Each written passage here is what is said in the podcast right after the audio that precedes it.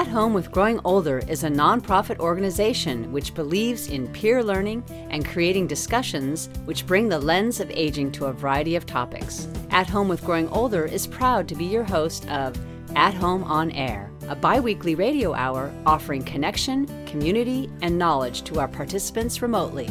Now, we invite you to listen and learn from this live recorded episode of At Home on Air.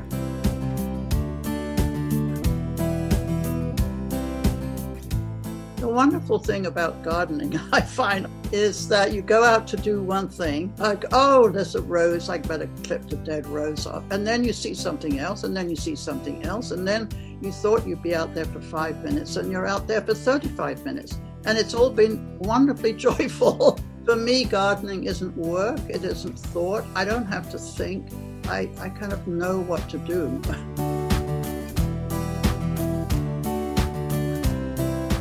My name is Jennifer Jewell. I'm the host of the public radio program and podcast Cultivating Place Conversations on Natural History and the Human Impulse to Garden. I really couldn't be more honored uh, to be in conversation with Clare Cooper Marcus. Several years ago now, I invited Clare to be a guest on my program. And then in 2017, I was approached by Timber Press to write a book on current women in horticulture and their gifts and their contributions to the field. And it was clear to me right from the very beginning that Clare Cooper Marcus would be one of the women I invited. Clare is a professor emerita in the departments of architecture and landscape architecture at the University of California, Berkeley.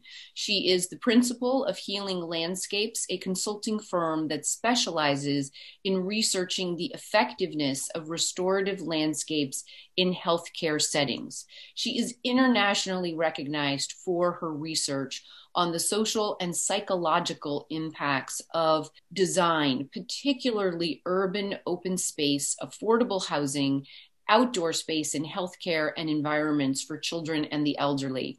And I will say her expertise could not be more needed in this exact moment in time when we are faced with both a greater need for healthy outdoor space and a greater need for well being and health in our own lives. So, with that, Clare, welcome. I would like to start by asking you to share, if you would, your earliest influences of people and places and plants that grew you into a person for whom this would become a really driving, organizing element to your your careers.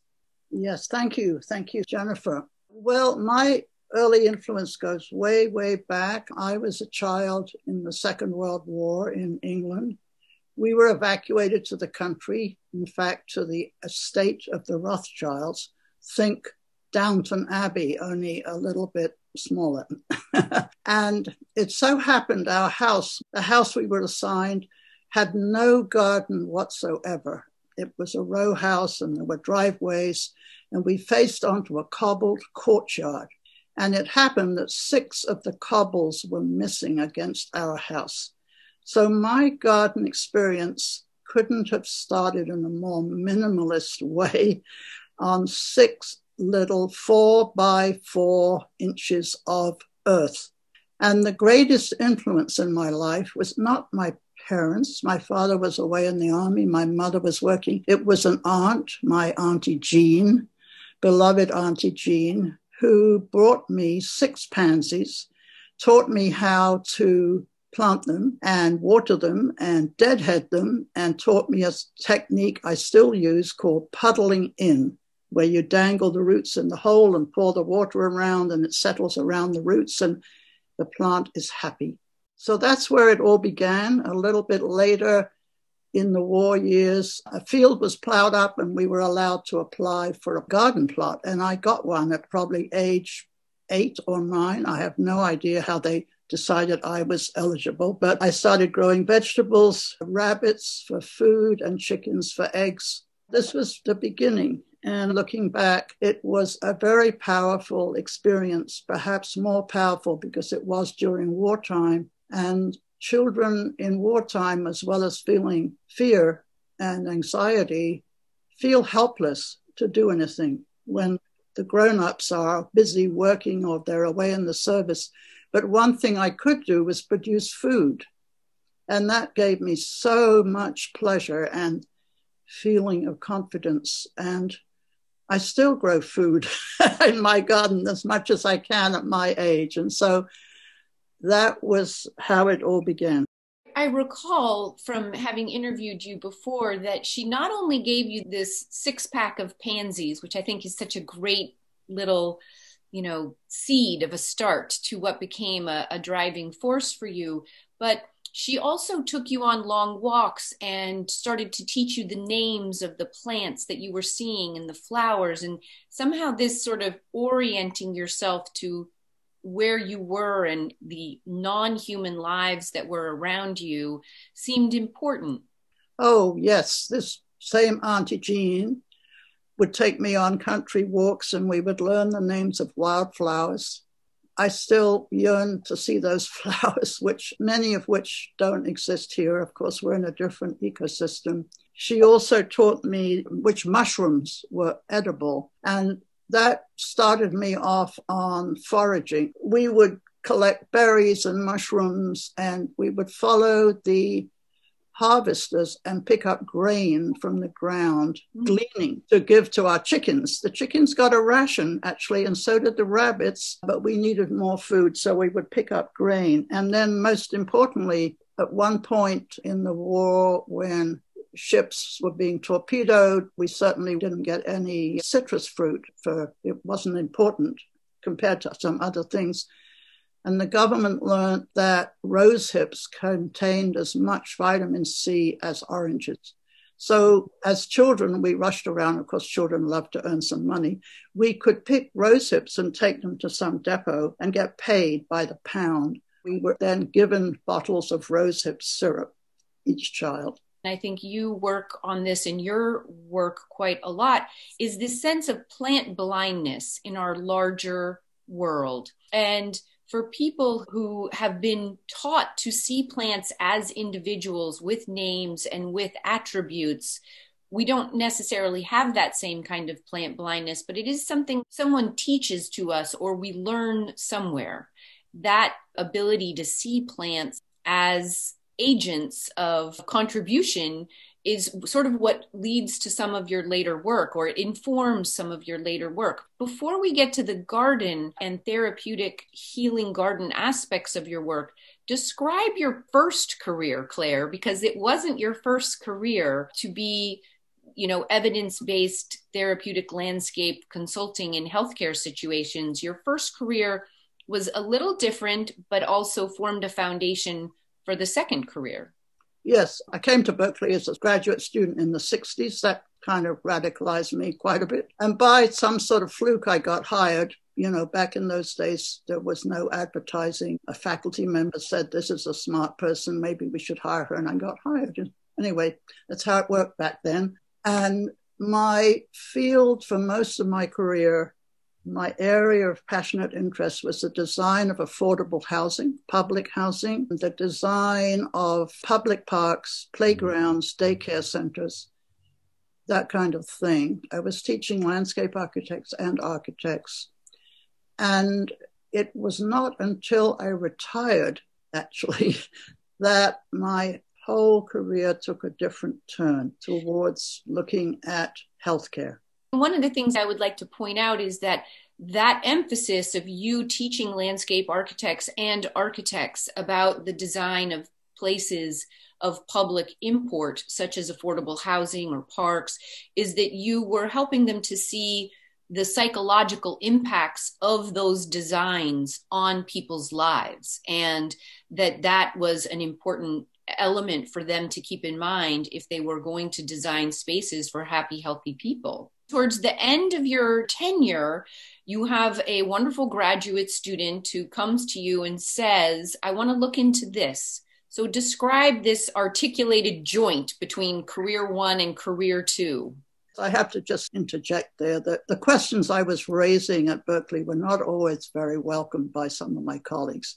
Mm-hmm. I was raising issues of how do environments affect people psychologically. Many of the designers thought they knew enough but I thought they did need to look into that. We all did.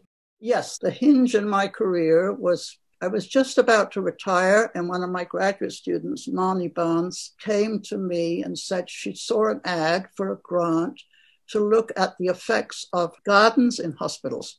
She said, Shall we go for the grant? And I said, huh, I don't know anything about hospitals, never thought about them, never. Why not? Okay, go. We got it.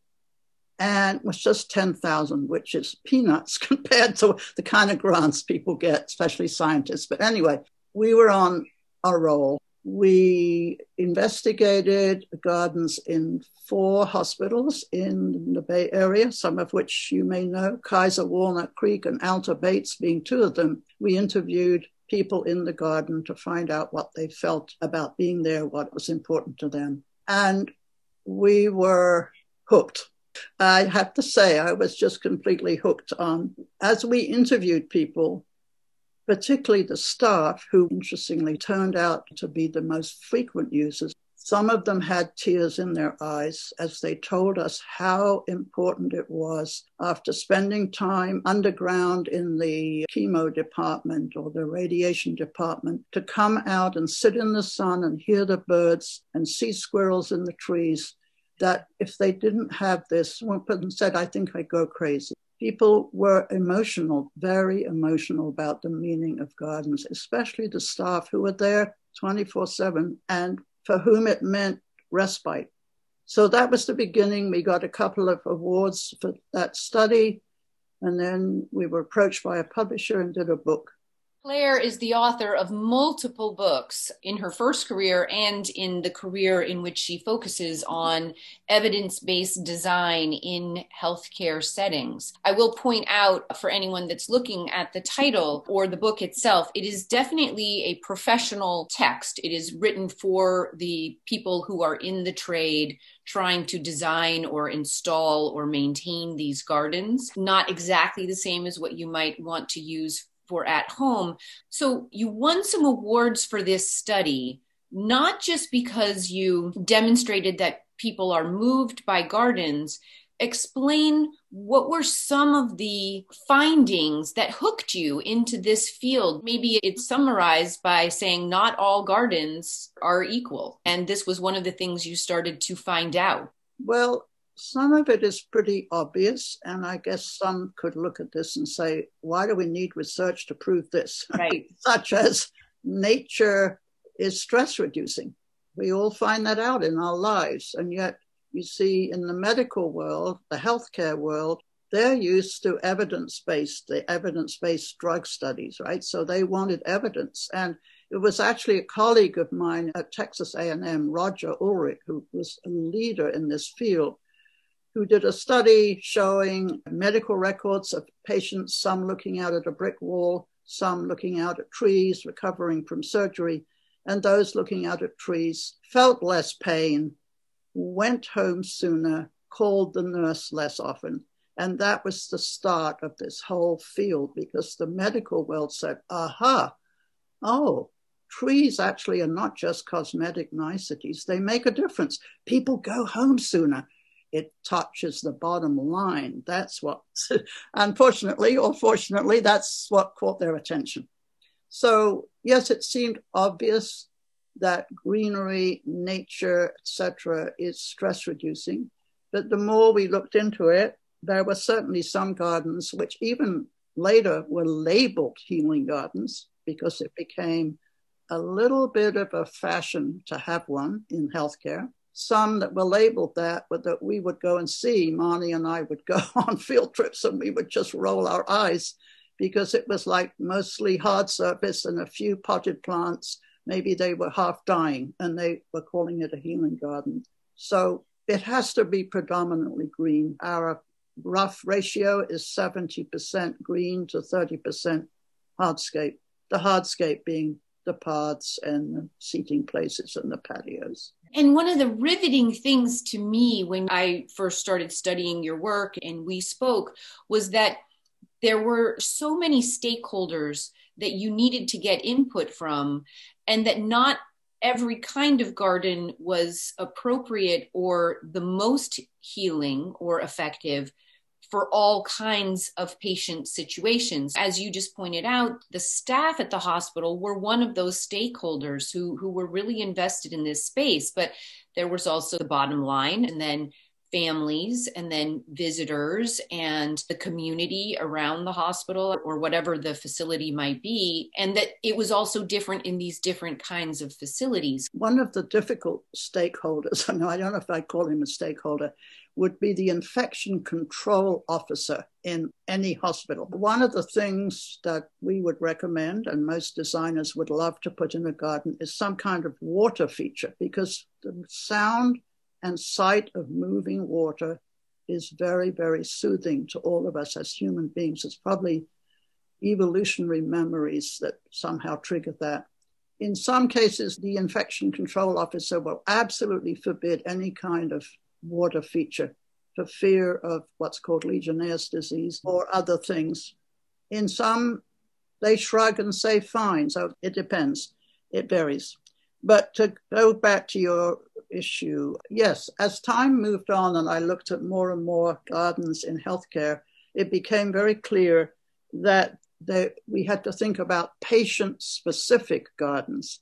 Our first book had been mostly sort of looking at let's say, acute care hospitals where you could have any kind of patient, any age, any disability. But then we began to realize that gardens for the frail elderly should be different. Gardens for people with Alzheimer's absolutely should be different. Gardens for people with cancer. If you're on chemo, you have to keep out of the sun and bothered by smell. So you better not have the exhaust smell from the cafeteria coming into the garden, which I have found at at least one hospital. And you better not have sweet smelling plants, which other people might love, but it might trigger a feeling of nausea in someone on chemo. So that was the next book and was with another collaborator, Naomi Sachs. Would you also share with the audience that you retired officially from Berkeley, but you continued in this research quite actively? And it became important to you on both very personal as well as professional levels, which incited even more passion and purpose to it. Will you share some about that, Clare? Yes, a strange coincidence happened in my life in that at the same time, Marni and I were doing that very first study, the one where we got the $10,000 grant, and we were looking at four Bay Area hospitals. I was diagnosed with cancer and I ended up being treated at one of the hospitals where we were studying the garden. That was Kaiser Walnut Creek, for those of you in the Bay Area. I thought it was some sort of cosmic joke. But in retrospect, it was the most profound experience to happen to me because I was both a patient and a researcher. As a patient, I experienced how incredibly important that garden was at Kaiser Walnut Creek, which includes two or three enormous valley oak trees, which are protected by law. Otherwise, I'm quite sure they would have built over the whole site. And I could go out after chemo and sit under one of those trees and feel like here is this very old tree and I, I'm going to be okay.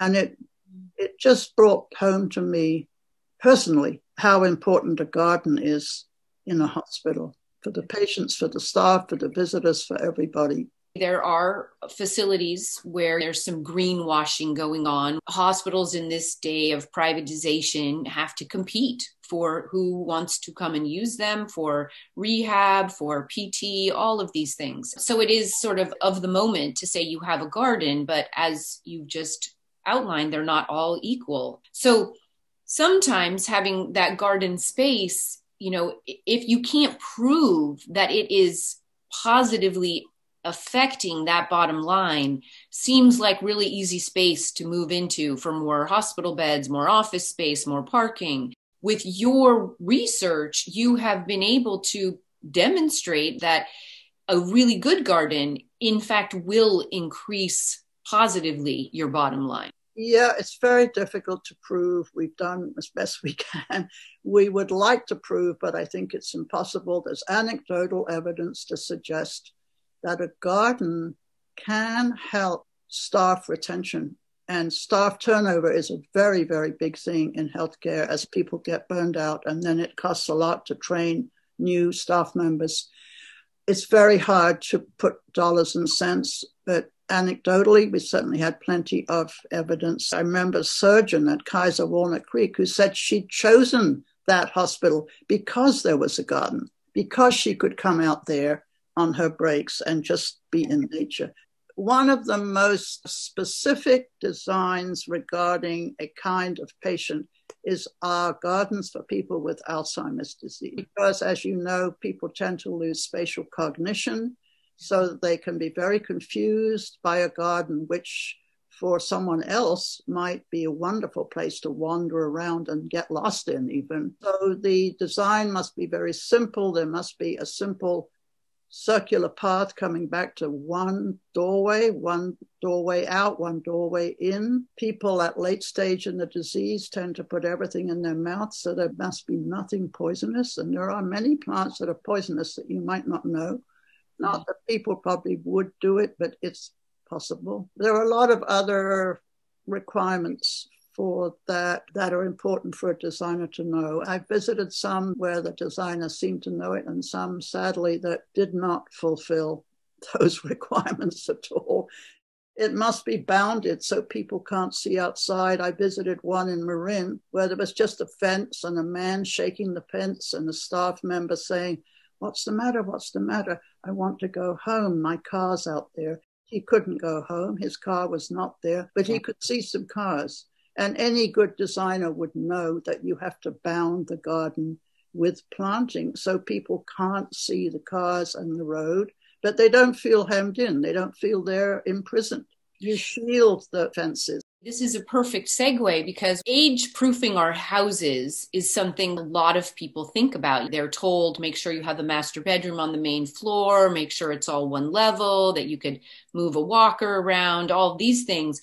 But very few times do they say, how do you age proof your your garden as we are seeing even those of us who aren't gardeners this outdoor space is really important to our well-being i'd love for you to share with people the layout and how you have designed your garden for your own happiness and then how you have really thought about how to make sure this garden will hold you safely as you continue to age. Yeah, well, I am aging. I'm in my 80s. So a few years ago, I realized hmm, my stepping stone paths to my compost and the greenhouse were not really safe. They were beginning, you know, I could take a fall. I also certainly realized that bending down to my vegetable beds was giving me pain in my back. So I hired a firm of landscape designers, and the result was I have now four raised beds, one at about three feet and three at about two feet. I wish I made them all at three feet. I barely have to bend at all. The stepping stones were removed. Concrete sounds pretty harsh, but it looks beautiful. It's tinted. And if you ever do this or recommend this to someone, I recommend you tint the concrete. It doesn't cost that much more. Glare from regular concrete is very troubling to aging eyes. At my daughter's suggestion, we put in leaf impressions in the concrete just before it dried. We took some big five pointed fatsia leaves from the garden and fern leaves and put them into the concrete. So now there are these lovely images as you walk. Another thing that I did, which I'm really happy about, the designers wanted to put in steel railings beside the paths. And I said, no, no, I don't want to be feeling steel.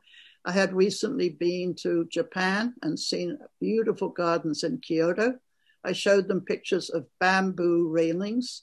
They'd never done it, but they said, well, we'll do it. And they did it. Beautiful job. So now I have these lovely bamboo that are lovely to put your hand around and they're lovely to look at. So that's basically what I've done with my garden. Will you describe for people what your garden consists of at this point, how big it is, and besides the practicalities, maybe describe some of the the beauties and what you find healing about this space for you? now? It's bigger than a standard city lot. The houses on this street go two thirds of the way into the block okay. compared to this parallel street. It's very long and wide. Many other houses have cottages in them. This one doesn't. So it's a large space. My husband and I were both gardeners, said, This is it. What I love about it is I have room for a greenhouse, which I had erected some years ago because I like to germinate my own seeds, especially the winter vegetable seeds and other things. I like to do cuttings, and it's also a storage space. On the opposite side, I have my two compost bins. I love my compost. I love lifting up the carpet and seeing all the little creatures doing their thing, even listening to them. I love the side entrance to my garden, which in the spring is particularly beautiful with bluebells and azaleas and many other flowering plants. What else do I love? I have a pond with a little waterfall. And I especially love the trees, all of which were planted by my former husband, now deceased. They're all fruit trees. We have a memory of him.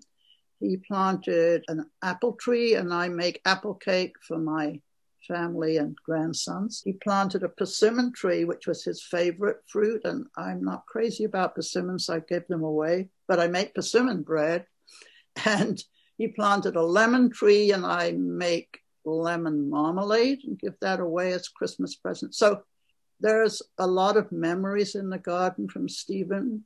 And now those memories and the food is going to his children, now adult, and to my grandchildren. So yeah. that makes me feel very happy. That's a beautiful continuum. Yeah. One more question for me. How much time do you spend just in the garden, Clare, at this point? And and that could be working, it could be sitting, it could be fussing with your seedlings in the greenhouse? About how much time each day are you out there?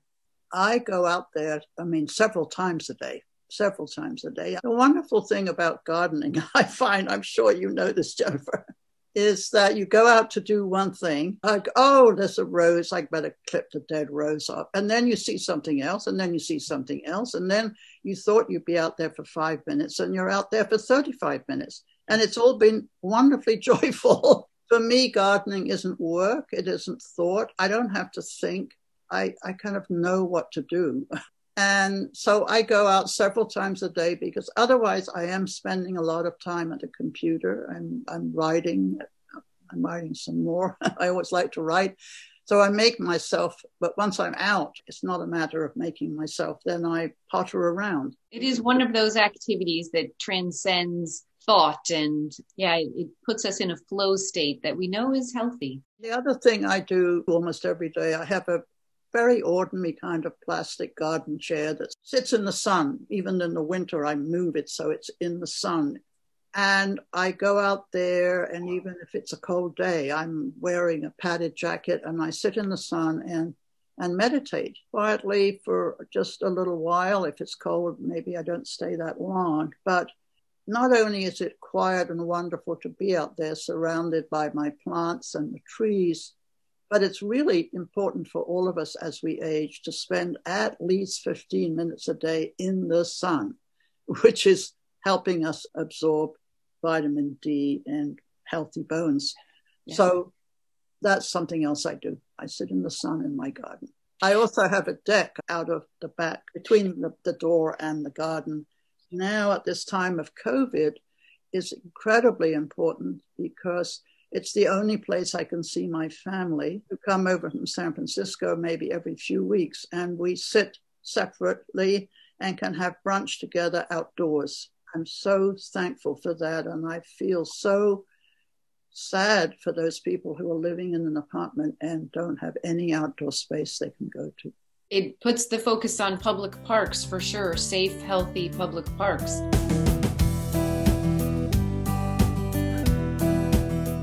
You are listening to At Home on Air. We are now switching to questions by participating audience members in this recorded live episode. If you want a chance to ask your question, visit us at athomewithgrowingolder.org and register for the next live episode.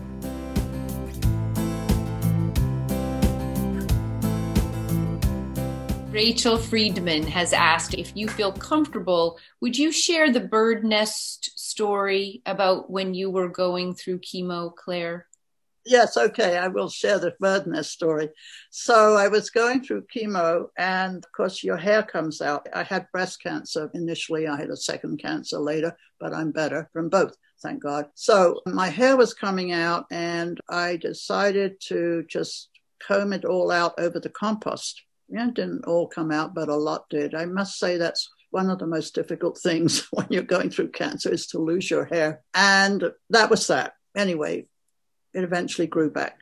And then one day, I don't know if it was a year later or how much later, my daughter Lucy came running in saying, Mom, Mom, look at this. She found a bird's nest that was in a whole overgrown area of brambles at the bottom of the garden. There are parts of the garden I just can't cope with anymore. So it was overgrown, which is good for the birds. She brought this bird's nest and it was lined with hair and I looked at it and I said, Oh my God, that's my hair. It was my hair. I could recognize it.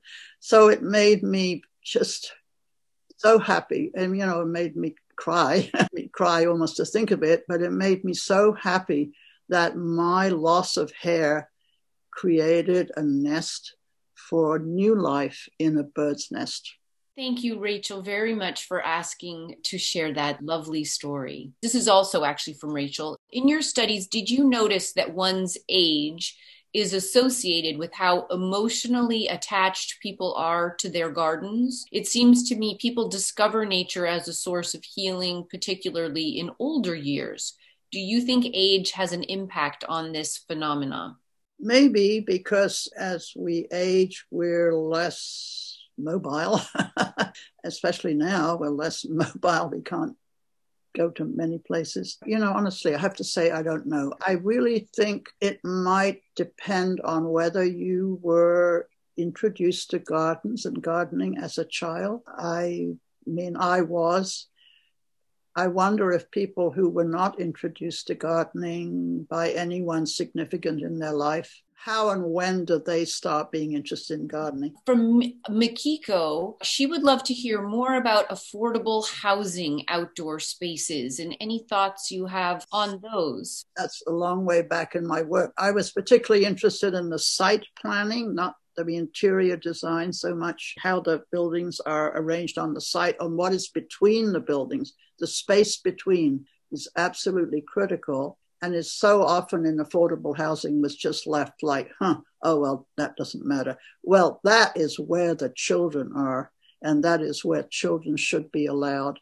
So it's very significant that people be allowed to have some private open space, whether it's a patio or a balcony, however small, that they can have a garden. There's a garden again. And that that opens out onto some sort of shared space where people can meet, but in particular where children can be, because the outdoor shared space in affordable or public housing or middle income housing is 90% used by children. The adults, mm, not so much. They're at home, they're busy, they're watching television or they're working from home. The children are the ones that go out there, so it better be designed for children's use, which does not mean just a playground. Yes, a playground is nice with swings and slides, but bicycle paths and lawns and places to run and to bounce your ball and to pull a wagon and all those things that children do. Arette is wondering what you would cite as the fundamental or most important elements of a healing garden. And of course it's circumstantial to different needs but are there are there a baseline set of foundational elements Clare?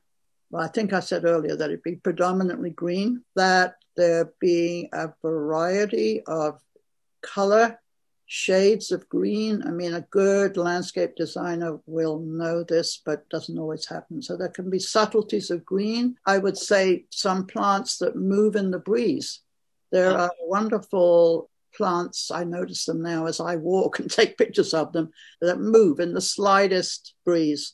That can be mesmerizing for someone elderly or someone whose limbs are not working, who's sitting in one place in the garden so every detail, you must think about someone who is so frail, maybe they can only walk to the first bench. There should be all kinds of interesting plant materials around them to engage them and not just a flat piece of lawn. What else can I say? Moving water. There'd be changes throughout the seasons. I mean, we sort of have seasons here. That was brought home to me when Marni and I were first giving talks after that first book was published. And two women came up to us after a conference talk and said, Well, all of that's very nice. Your pictures are very nice. But we live in Saskatchewan. Hospital gardens are under snow for six months a year. What can we do? And we went, Whoops. I guess we were only taking pictures in California. Subsequently, I went all the way across Canada to taking pictures there. Anyway, there are some wonderful indoor gardens in Canada, probably in Scandinavia, maybe in Russia, who knows? But there are indoor gardens which are full of tropical plants, which again, there is the greenery even in wintertime. You mentioned going outside to sit in the sun, that you need a little bit of both. You need some place that's in the sun, but some place that's sheltered as well, so that you don't have to sit in the sun. Thank you, Jennifer. So, a matter of choice. This is very critical. People need choice choice of where to walk, choice of where to stop, choice of what to look at, choice of where to sit in the sun, in the shade, whether it's morning, whether it's afternoon. When you think about it, when you enter a hospital as a patient, many choices are taken away from you. You can't choose what you wear. You wear one of those terrible hospital gowns. You hardly have a choice in what you eat or when you eat or when they take a blood draw or when someone comes in to see you. So the more you can give people choice in the garden, in a subtle way, you are letting people have greater sense of control in their life where they don't have it if they're a patient in the hospital. Another question from R.E. Marcus. How important is it that patients interact with the garden? So, touching the plants, actually doing garden activities, or is simply being in the garden or just being able to see it through a window, is that sufficient? What would your recommendation to a facility be?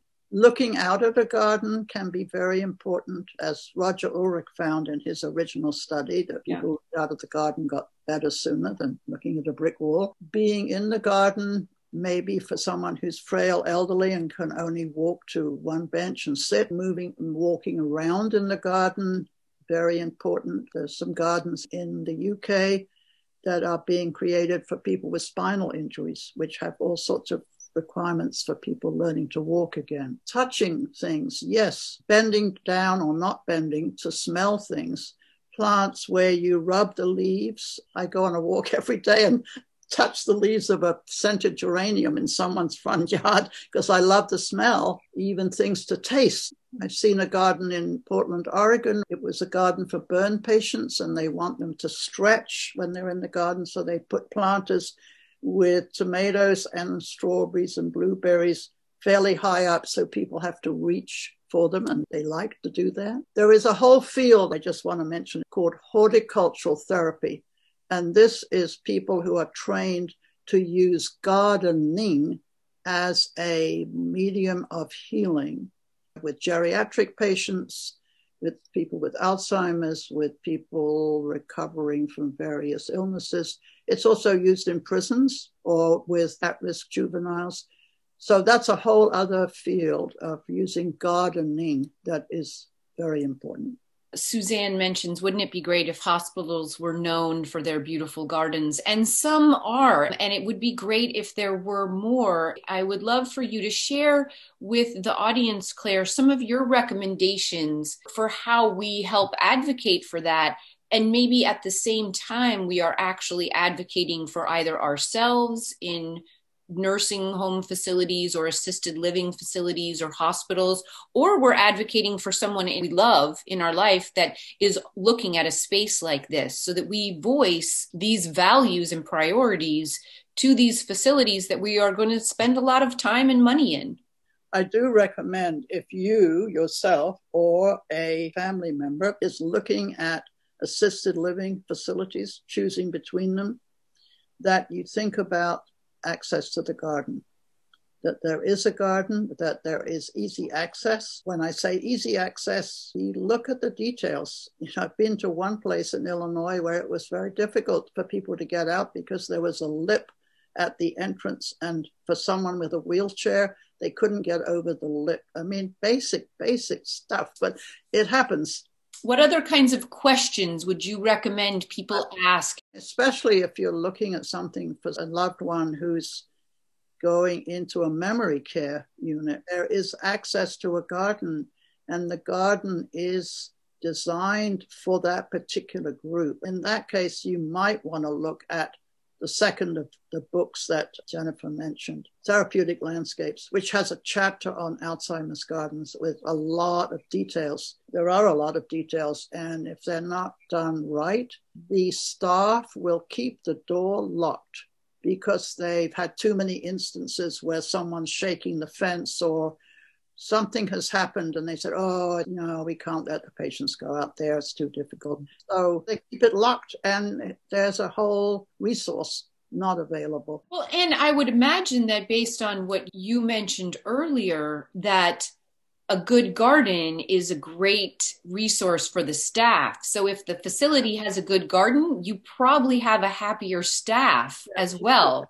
So that's a good recommendation for the facility. Clare has multiple books about the power of landscape and space. One of them is a beautiful memoir. And Clare, maybe talk about the process by which you wrote this. It's not specifically gardening, but it's related. It's like a cousin to that same therapeutic input. So this is called Iona Dreaming, the healing power of place, a memoir. And how this came about is that in recovering from cancer, I did work with a therapist in Berkeley who taught me healing imagery. And the imagery for me revolved around an island in Scotland where I had been, Iona in the Hebrides.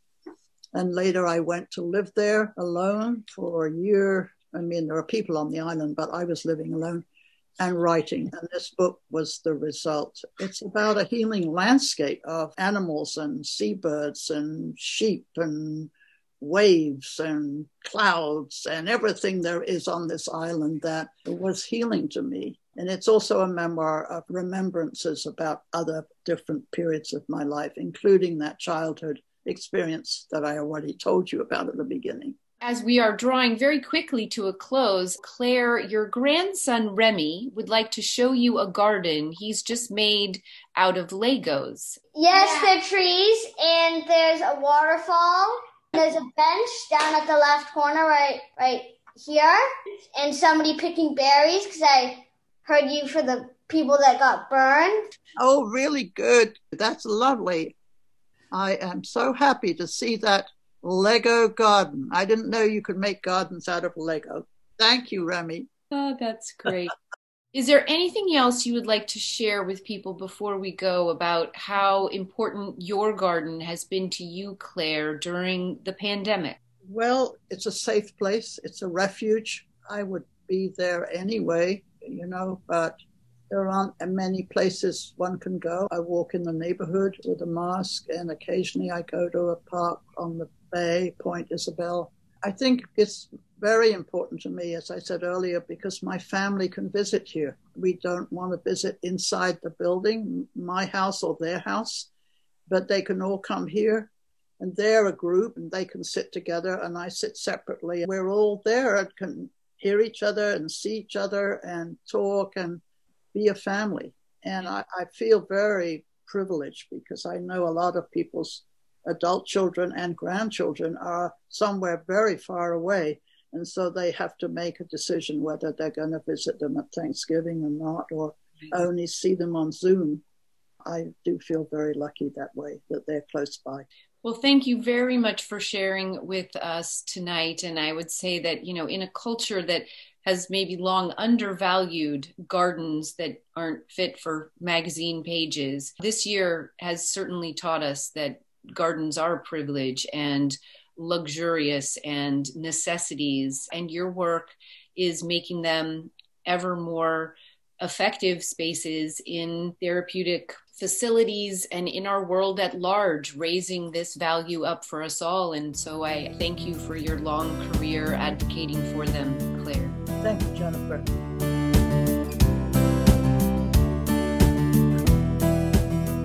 This episode of At Home on Air was produced by the At Home with Growing Older team.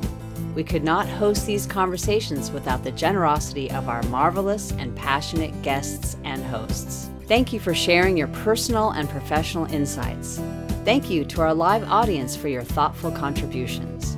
To subscribe to this podcast and for more information, visit us at athomewithgrowingolder.org.